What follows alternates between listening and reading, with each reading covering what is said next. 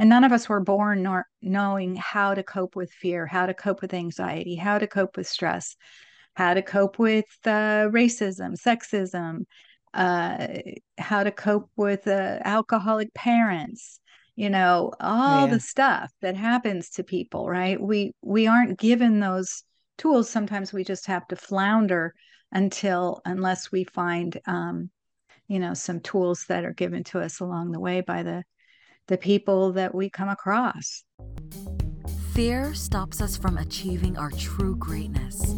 Are you a professional woman who is feeling stuck, unmotivated, or burned out?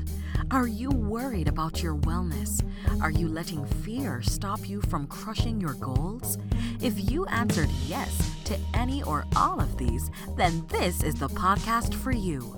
Dr. Charmaine Gregory, night shift emergency physician, burnout thriver, and wellness champion, along with everyday heroes just like you, will explore how to face fear in our lives and emerge victoriously.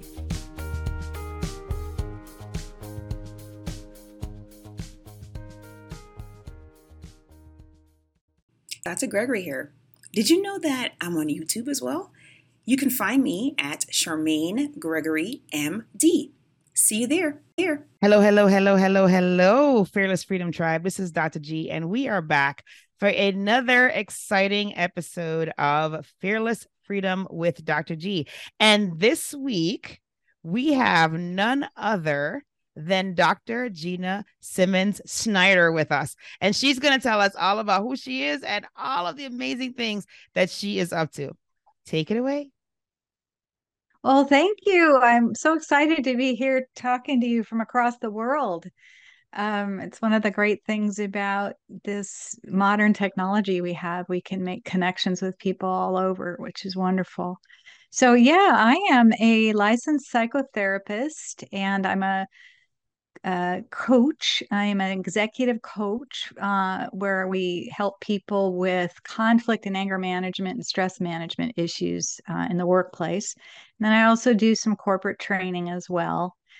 And I'm also the author of uh, a book, uh, Frazzlebrain Break Free from Anxiety, Anger, and Stress using advanced discoveries in neuropsychology. So, uh, Frazzlebrain is the name of the book, but basically it's about helping people cope with all of the stuff that we have to cope with, um, which dovetails right nicely with what you're trying to do is help people uh, manage fears and anxieties and and you know develop coping strategies. So so anyway, I had a long route to get here.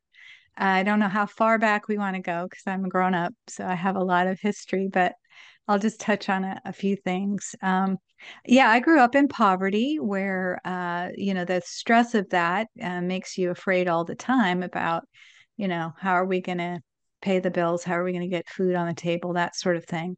And so when I was 15, it was sort of, I was launched into the having to support the family actually oh, wow. help help okay. support the family uh, with my mom as a single mom and not making enough to make it go by so to make ends meet so I started out really trying to figure out all kinds of creative solutions to that.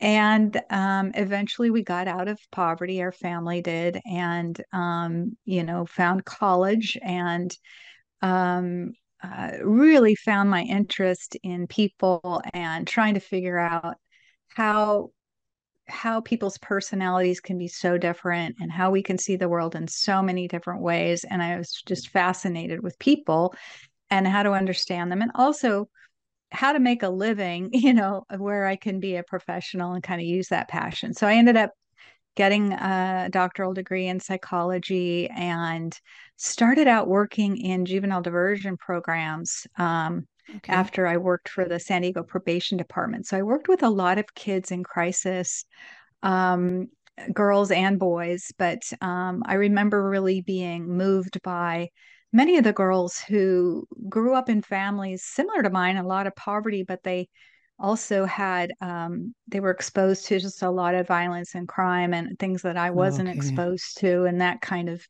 stuff. And um, and so I developed a lot of compassion for you know when a, a young girl tells you this is the safest she's ever felt and she's incarcerated Oh my God. You know, I I remember hearing stories like that and I thought, wow, okay, I can I can have this compassionate window into why people go into crime and a lot of times it's because that's the only option you know they they have um, and and they need other pathways and other options. So so i got into that um, for a few years and um, uh, juvenile diversion programs were we we're trying to get kids who are first time offenders into a different pathway where they can get opportunity and okay. um, employment and those sorts of things.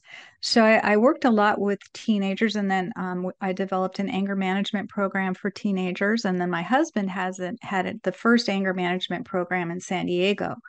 And so we were, um, I was working with the teens, and he was working with the adults, and um, we did that for many years and went from that into really trying to help people have more um, stress free workplaces because right.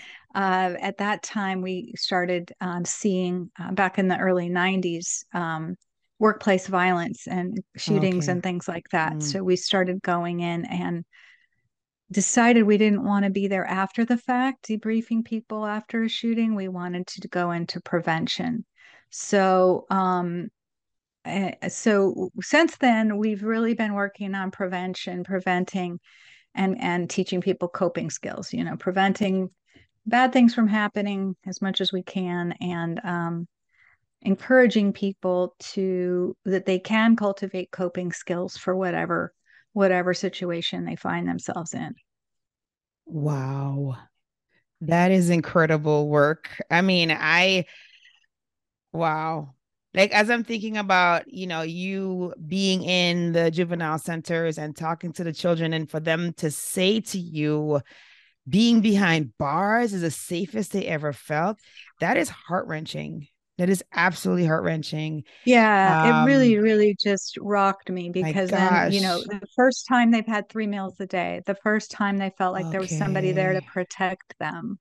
Oh my gosh you know there was an officer there that if somebody was harassing them, they would be protected, right? They would somebody right. would stop them from getting beat up, or somebody would, you know. And it just, gosh, it makes me want to cry now, just oh remembering oh um, some of some of these girls, and my heart just, you know, I fell in love with them because I realized that our environment so much shapes what our options are, right? Absolutely. Absolutely. Our behavior. And it's not uh, that these kids were bad kids. These kids were put into impossible situations. And so I think that really shaped a lot of my thinking too about people. And I think early in my career, dealing with really hard stuff, really hard issues, you know, life and death and violence and crime and, you know, that kind of stuff, it really helped me um, uh, be able to quickly assess you know where people are and also um, make a big impact because our agency was actually able to we did a juvenile diversion program in, in alignment with the police department where we took first time offenders and they would the police would say hey this is what happens to you if you go down this road and they would do this sort of we're going to scare you about you know how bad it can oh, get for you. Oh, okay and okay. then the therapists worked and then we did it in front of the families and the therapists worked with the families. And um, we would um, do family counseling try to correct any kinds of things that are going on in the home that are causing this kind of behavior Okay. And we went from uh, the first year with juvenile offenders, there was a, a, a 65% recidivism rate in the first year, usually. So, like the majority of them would get rearrested within right. the first year. And we went from that down to 5% after the program, which was huge, huge That success. is amazing. It was a huge success. And it was a collaborative, you know, community program with uh, our community based agency and the police department. And of course, the parents had to um, uh, sign in on it. Um, but it was, you know, it was a program that was offered to them. So anyway, we felt really good about that and um, did that for, for a number of years. So, so I think that really helps. I mean, now we're working with people who are, um, you know, in workplaces and and um, older, you know, adults now, Mm-hmm. Um, but the same sort of same sort of um, coping skills apply, right? If you don't have coping skills, you're not going to deal very well with whatever happens right. in front of you. So, and they they can be taught. You know, we can all learn how to do this stuff.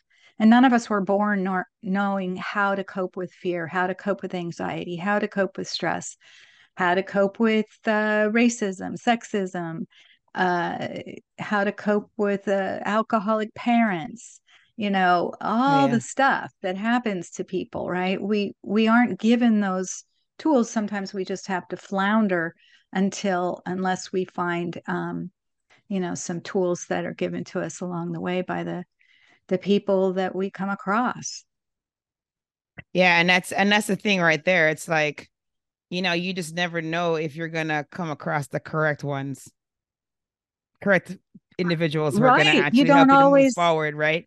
So it might a you lot might of it's random. Right it's, it's so random and so you know yes that is so that is the that's the tricky piece that is a tricky part.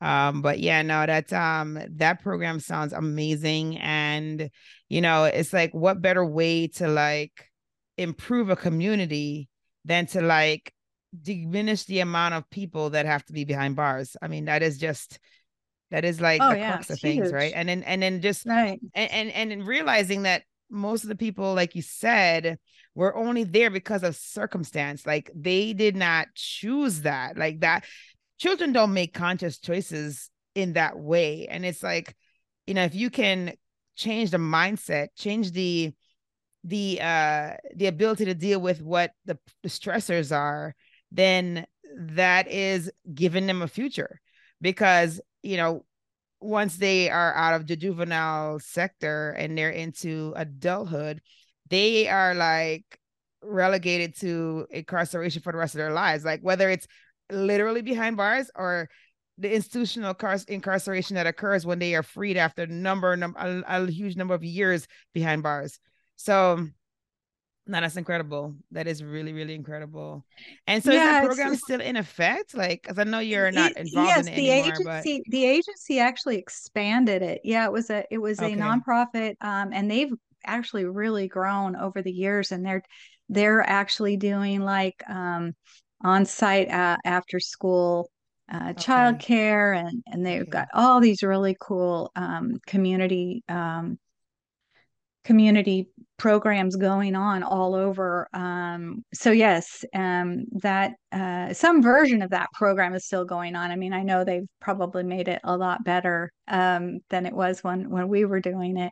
We went off into private practice and and um, and people took our place. Um, but uh, but yeah, we we were uh, really excited when we went back to the director's executive director's retirement party because he he started this program with like just a little little shoestring budget and then it grew into this like community wide because their their programs were so successful. No, and, that's fantastic. Um, and, Proof of concept. I mean, it's incredible. Yeah. Like if people kids have a place to go where they're supervised after school that you know a lot of the kids that i saw that had anger management issues and got involved in in crime and petty theft and all these things were left unsupervised for seven eight hours a day because their parents were working work. or their parents yeah. were impaired you know oh, or some okay. other kind of combination right and the kids had no childcare right there's nobody directing them nobody giving them another alternative other than their uh, their mischievous friends and the other kids that didn't, you know, that were kind of running wild. So mm. I think mm. I think that you know so many of these problems are solvable if the if the community puts resources into these kids and gives them pathways. It's coping skills right coping skills is kind of what we're talking about in terms of fear and dealing with fear and anxiety and stuff but but it's also pathways you know it's like it's like I I had to be shown a pathway out of poverty. Like these this is somebody who could do this, you know. Okay, for me it was education. I could see you know, I happened to love learning and I could see that oh, I could make it. Uh, it took me a long time because I had to work my way through school and the numbers at that time worked out a lot better than they do for young people now, but oh, yeah. um just because the costs have gotten so bad and because the investment in education has gone down the public mm-hmm. investment in education yes. has gone down So you'll see these sorts of trends happen as as the investment in public services goes down, you know, crime and other things um, go up over time. So, and the reason for that is people are strapped, they don't have enough money, they can't pay for childcare, yeah. kids are left alone, on and on right. and on, right? Yes. So, yeah. Wow. So, yeah. Anyway, that's it's a it's a good thing to have um programs and and and show people you know pathways to alternative things that they can do with their lives that that are meaningful and and a lot of kids um, now are doing it themselves you know they're forming their own support groups in in their high school and they're engaged in climate change activism and they're uh you know a lot of them are are making their own support groups you know no, it's that's good. It's good to hear. Um, and then so you all, you know, you may you initiated such a nice pathway for um for the young people in that system. And then you went into private. And what happened at that point once you went into the private sector? Well, then our practice is mainly doing, uh, we see a, a, wide variety of individuals and couples for counseling and uh, treating them and uh, for a number of things like depression and anxiety and stress and uh, relationship conflicts and issues. And then part of our practice is also going into corporations and teaching managers how to better manage conflicts. Mm. Um, because, of course, a lot of things emerge in the workplace, uh, especially as workplaces are becoming way more global and um, more diverse, you get very different interpretations of the same behavior, right? Because culturally, people are so different, right? And so, mm-hmm.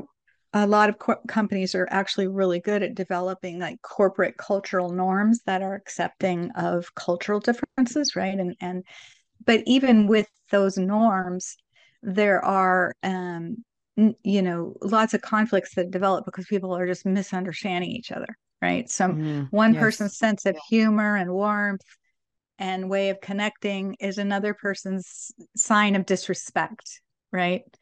And so we work with people on how to get out of our own uh, biases and really be able to uh, experience another person from their point of view right? Not just our point of view, but there's this other point of view. I kind of think about it as time zones, right? You're in a time zone and yeah. I'm in a time zone, right? And we might look out our windows and there's like different weather outside, right? And there's yes, we might be wearing something different based on the weather and um uh but we can still in the same moment have an I thou relationship where I'm seeing you and, and you're seeing me, even if our circumstances are really different, but only if I can go, oh, you have, you know, a rainstorm coming or right, you know right. you have this going on in your world and i have this going on in my world but we're still you know people inhabiting space that still care about the same kinds of things so so mm-hmm. anyway, we work with people on little empathy um, empathy uh, exercises and also ways of getting out of our own bias because there's we all have bias. We all have um, ways of organizing the world based on our own limited knowledge. I talk about the the parable of the blind men around the elephant right? And we're all oh. like blind blind people around an elephant and we think our little piece of the elephant is the whole world you know it's the whole thing so if you're the one at the trunk you know you're going to describe the world this way and if you're the one on the side you know you're going to describe it in a different way and and we're both right right? We're both yeah, right. yeah part of the, the trunk is like this and right. you know the side of the elephant's like this and the tusks are like this. So we're all right. However, we're acting as if that's the only one right way to experience the elephant, right? And because our our vision is limited because we only see in reflection, we can't really see ourselves purely. and and because we have limited perception when we do see and we don't hear everything accurately and we don't record it accurately and we put it through a big interpreting machine and then spit it out and it comes out completely different right so so we are blind in, in a certain metaphorical way. We're all walking around blind with limited senses picking up just our little piece of the world. And um, the way we get to know more is opening our perception to oh you're at the tail? Oh and the tail oh we're attached to the same beast you know? Right right. Oh okay.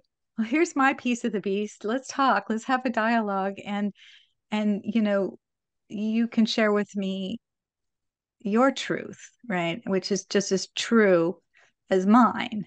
Right. And when people see it that way or we can back off a little bit from our our initial assumptions then we we cope better with with others. And we actually you know it's it's actually quite exciting to have your world broadened oh, right? oh yeah like travel does that. Yeah like when you traveled right? I'm sure you just were like oh yes Whoa, we love it we love it people see every the time. world this way? Oh yes it's like absolutely. a, yeah there's always something neat that you learn. I mean and and and and, and it is really funny because even if you're someplace where the language is different or the food is different, it's still the same like basic construct though, right? I mean, it's still like people have families or you know, they have direct families or they have families of the, you know, that that love them and that they love and you know, they're they're doing a, something in their communities and you know, they're they're doing things that they enjoy doing. So you know, no matter where we are, no matter what language, it's still the same basic construct, which is really neat. It's just, it's it just is. as you said, you know, that part of the elephant is just like relayed differently. Exactly. And it's like, but you're right, we all share the same planet and and we all have like right love we, we, all have these similar emotions and we all have food right uh, hopefully yes. food is um, amazing and, we, yeah we all like seem to like want to have a lot of things surrounding that too yes exactly we have rituals yes. right we all have rituals they might be different rituals yes but hey it's dr g and i just wanted to take a quick moment to thank you for listening to this episode. I'm so honored to have you here with me. Did you know that I can help you to get your own podcast started? With my podcasting launch course for professionals, I walk you through everything you need to know about starting a podcast. I'm with you every step of the way from sign up to launching your show with five episodes ready to go. There's a done for you version that's also available. If you would just rather just do recordings and leave the behind the scenes work up to us, then that one is definitely for you.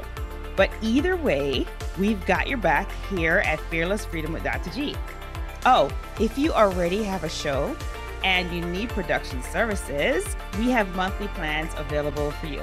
So check out the links in the episode show notes for more information. Let's get back to the show.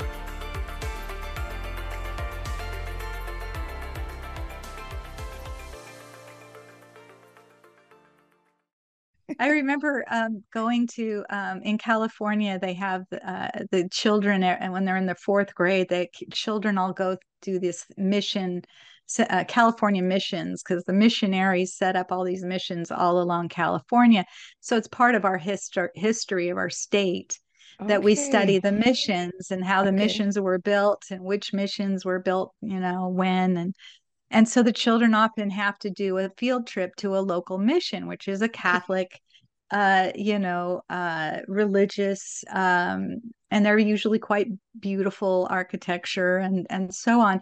And so I remember uh, one of my daughter's friends was Hindu, and her her mother was there on the field trip, and so we were looking at this tableau of this Christian tableau of the um, the story of original sin. It has Eve being mm. tempted by the serpent mm-hmm. um, to eat from the tree of the knowledge of good and evil. And it's it's a life-size tableau that was created and you know uh you know depicting this whole scene. And and I was talking to this Hindu mom and she's like I was like yeah and you know Satan tempts the the Eve you know to get her to eat from the th- do what God said not to do. And then that caused them to be ousted from the garden and they had to you know they were ashamed and that caused you know all of this suffering in in human life and stuff like that. And she just looked horrified by that story. Oh, she just really? was like what? Are you kidding? Like so this this christian story that many of us who grew up in a, a primarily christian culture right? It, it, was a very familiar old story but to somebody who's who's yes, who's yes yes religious myths are completely different and religious Yeah. beliefs about the origin of human life are completely different it was just such a strange oh, story yeah. so when i saw Yeah. that for a moment from her perspective like yeah the serpent and the god and the you know it, it's a very odd story when you see Yeah, it from yeah. someone's perspective who has never seen the world that way they've never seen Oh. the world presented that way right yeah so anyway, I, that's just a long story to show how it helps, I think, to get out of ourselves a little bit sometimes and out of our own perspective of like, this is the truth. This is the way Right. things are. To, right Well, actually, other people see it completely different and have never Yeah. heard that story before, have never heard it before. That's true. Yeah, no, it's it's Yeah. definitely um interesting to think about because yeah, I mean, it goes back to that elephant again. Like that is Yeah. the elephant analogy is very poignant because it's just like wow, it just explains a lot of things. Well, even Oh married couples, right? Who's Oh yeah, I mean, it's just like Yeah. every every time there's a communication breakdown, it's like, wait a minute, we're talking about the same thing, but it's just how it's conveyed, the person's point of view, as my kid like to say, POV. You know, that's what they say these days. And so it's like Yeah, just um, just so many. right? Yeah, everything's everything. I'm like, what is that? What does that mean? Like, what what do those letters mean? yeah. Um, but yeah, no, it's it's a it's a good one. It's a good analogy. Yeah, I like the story because I always remind myself too. I'm always ca- catching myself on these things that I'm teaching my clients because, you know, it's easy to slip into this. You know, my way of seeing things is so obvious and true, right? Uh, why can't everybody see it this way? And I realize, you know, I have to go back to, well, I'm seeing this one, this one piece, you know, and there's there's many other ways of looking at it. Yeah, no, it's a good good way to step back and really um and really analyze uh, what what what vantage point you're at you're on or at or I guess uh, and because yeah, there's just so many. And it's funny, but like to make a medicine analogy. So, okay, um radiologists, I'm gonna be a shout out to my radiology colleagues. When you get an x-ray, you don't get one view usually. I mean, there are times when you have to get one view because the patient's not stable enough to move, et cetera, et cetera. But like that's really only a chest. But so if you're getting an x-ray and you're going to get multiple views, why? Because if you look at the x-ray and in only one view, you might miss some important information. So even for example, um, uh, wrist x-rays. So you're looking to see if the wrist is broken. You only get one view. You may miss a fracture. You get the side view, for example, this fracture becomes very, the fracture equals break becomes very, very obvious. So that is it, right? It's like the vantage point, like how you're looking at the same thing I love that really analogy. determines how it looks, like what the actual truth is, right? What is actually happening. I love that analogy, and that's so true because we we can be so convinced, and that's how we magicians do their mag- magic shows. Is they they fool us, right? They Yes, they fool us all the time to make us convinced we're seeing something um that uh that it you know is is all done with with you know high, a lot high level of skill i also also think about sports like um in sports you'll watch a play and um you'll be convinced that you know that was out of bounds that was out of bounds or something. And then you'll see the other camera view and it's like oh no you know that was in, in. mm, yeah, the line. So you know it, that's the kind of thing where again who it's all about perspective. And we can just be so certain about things and it's really important to just back off from our certainty sometimes and going okay that's my perspective that's what it feels like to me but doesn't mean I'm right, or it doesn't mean that that's the only right solution. Because that's the other crazy thing about the elephant is that you can be describing something completely different and still be right. Oh, You're talking about the same thing. You're talking yeah. about the same exact thing. And your your perspective is so, so different. Oh yeah. Yes, it's so true. Yes, we see this happening in our house with three children. what happened? Oh, this what happened in one version, the next version. You're like, okay. exactly, exactly. And and a lot of times there really is a need, especially like kids around around like what uh, eight to eight to eleven. They're very rule conscious, you know, and they're just like, you know, you broke the rule, or you're not, or you know, and and it's really hard to convince them that yeah well there was a different way of interpreting the rule or right. you know we gave you a second turn so we have to give him a second right. turn right, right. or, whatever whatever the rules are bending a little bit here yes. so we have yes. to you know um yeah it's hard it's hard Par- parenting is its own thing right it's its own yeah it's it's a challenge. definitely a completely different scenario that um, nobody prepares you for and is this no. uniquely different for you and each child so and each child is its own universe is that's right they're their that's own right. yeah they really are individuals for sure they teach us a lot. They teach us they do. a lot. No, they do. They do. Yeah. Definitely grateful, you know. Um, because it's uh yeah, it's kind of like one of those things like whether you have your own children or you adopt children or you, you know, whatever you however you parent, you know, it's like you're not prepared for it ever, really.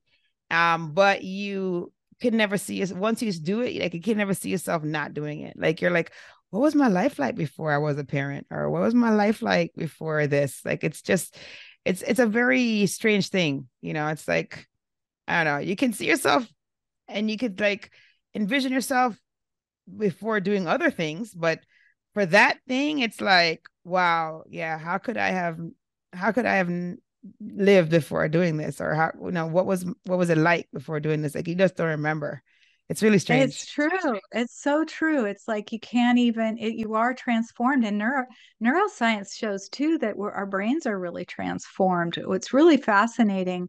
There's so many cool, interesting things that happen to our brain in parenthood. Both fathers' brains actually um, the part of the brain within the first four months of having a, a child um, fathers the part of the brain that's associated with nurturing uh, uh, is is bulked up, uh, and for for mothers too, which I thought was really interesting. And that you know we we also know. I mean, obviously, moms have. If you're a biological mom, you have all these physiological changes. But even when you're an adopted mom, you have all these physical uh, changes as well from picking up a child putting them down doing all this different kind of movement changes your body and changes your your brain and then there was this wild, uh, these wild studies on microchimerism, which is called basically they found, um, they found that some mothers, the DNA from the child is in their brain. Oh wow! You probably, yeah, and they call it microchimerism, but basically, um, that that uh, and the reason why they could determine uh, that it was the child's DNA is because, you know, if a mother had a male child, the uh, mitochondria would would show up different, right? Because if it's a female yes. child, it would be easy to say, well, maybe that's, you know, the mother's DNA or something. So they could prove that it was the child's DNA that ends up in the mother's brain. So wow. when mothers say they feel a connection to their child or they feel an intuition or they feel a uh you know uh almost a physical uh, attachment still to our children that are wandering out there in the world somewhere even when we don't know exactly where they are um we do in fact feel that you know for wow. life that's incredible isn't it interesting? I just think it's fascinating. And yeah, that and so whatever we do uh repeatedly shapes our brain. And so nurturing and and raising a child um and have and that interaction between parent and child, we shape their brain and they shape our brain. There's mm. this interpersonal neurobiology that uh, affect we affect each other we impact each other and that shapes our our development so and their development too so it's it's quite exciting i mean um i, I do think that you know i have a bias because i have three grown children and two grandchildren now but i have a bias that you know parenting is awesome but i don't think anybody everybody should be a parent if they don't want to be Absolutely. know, don't yeah, make yeah, yourself yeah. don't make yourself do it if you if you don't want to but i do think it's a, an amazing miraculous journey. Indeed, indeed. Agreed. Absolutely. Oh my goodness. So you have to, I think the book is in the background, isn't it? Isn't it? oh yeah, right Frazzlebrain.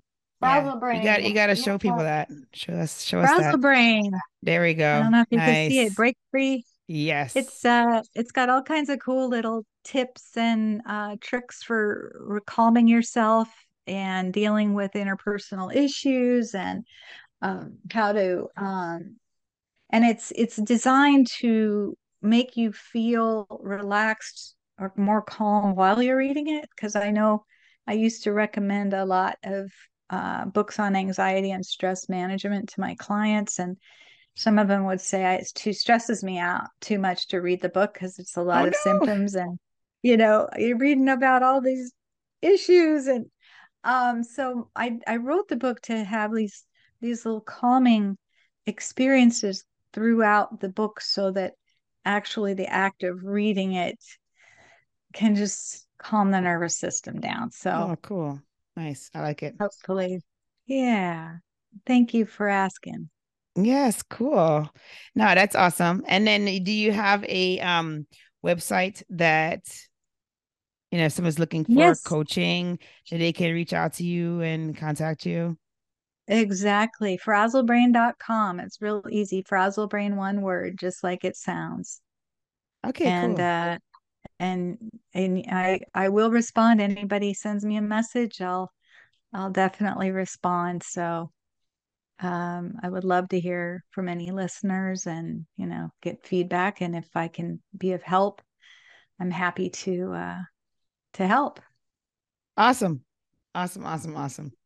And then we're at that point in our show where we do our fill in the blank, which is our tradition on the show. Are you ready? I'm ready. Okay, cool, cool, cool. All right. So the first one is if I am fearless, I will.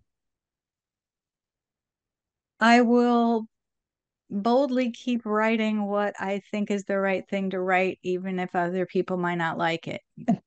Love it. That's great. I'm talking myself into that statement. Push come to show, right? Like, amen to that one. oh my gosh. Well, this one is kind of similar, but um, to me, fearless freedom means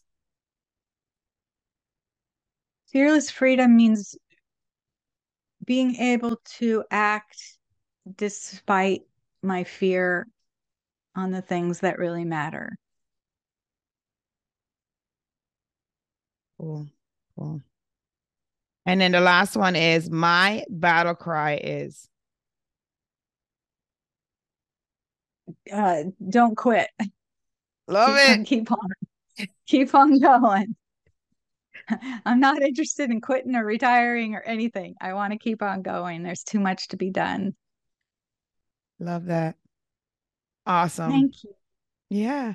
Thank you so much for sharing the stories. Thank you for sharing your insights. Um, you know, this has been such a great conversation. I appreciate your time. And um, I know that people are going to go look up Frazzlebrain and check it out and benefit from it as well. well so Thank you, Dr. Chi, for having me. And it is it is published by Central Recovery Press. I didn't publish it myself, but um, and I also write for Psychology Today on Frazzlebrain. It's called Frazzlebrain is the the column that I write on on Psychology Today. So if oh, people oh, awesome. just want some information and they don't want to have to buy a book, you know, they can also uh, just go online and look at the Psychology Today uh, articles there. Um, but um, it's been a pleasure to meet you, and I just love your work, and um, I wish you all the best too. What you're doing is great. Thank you, thank you. I appreciate that. Absolutely.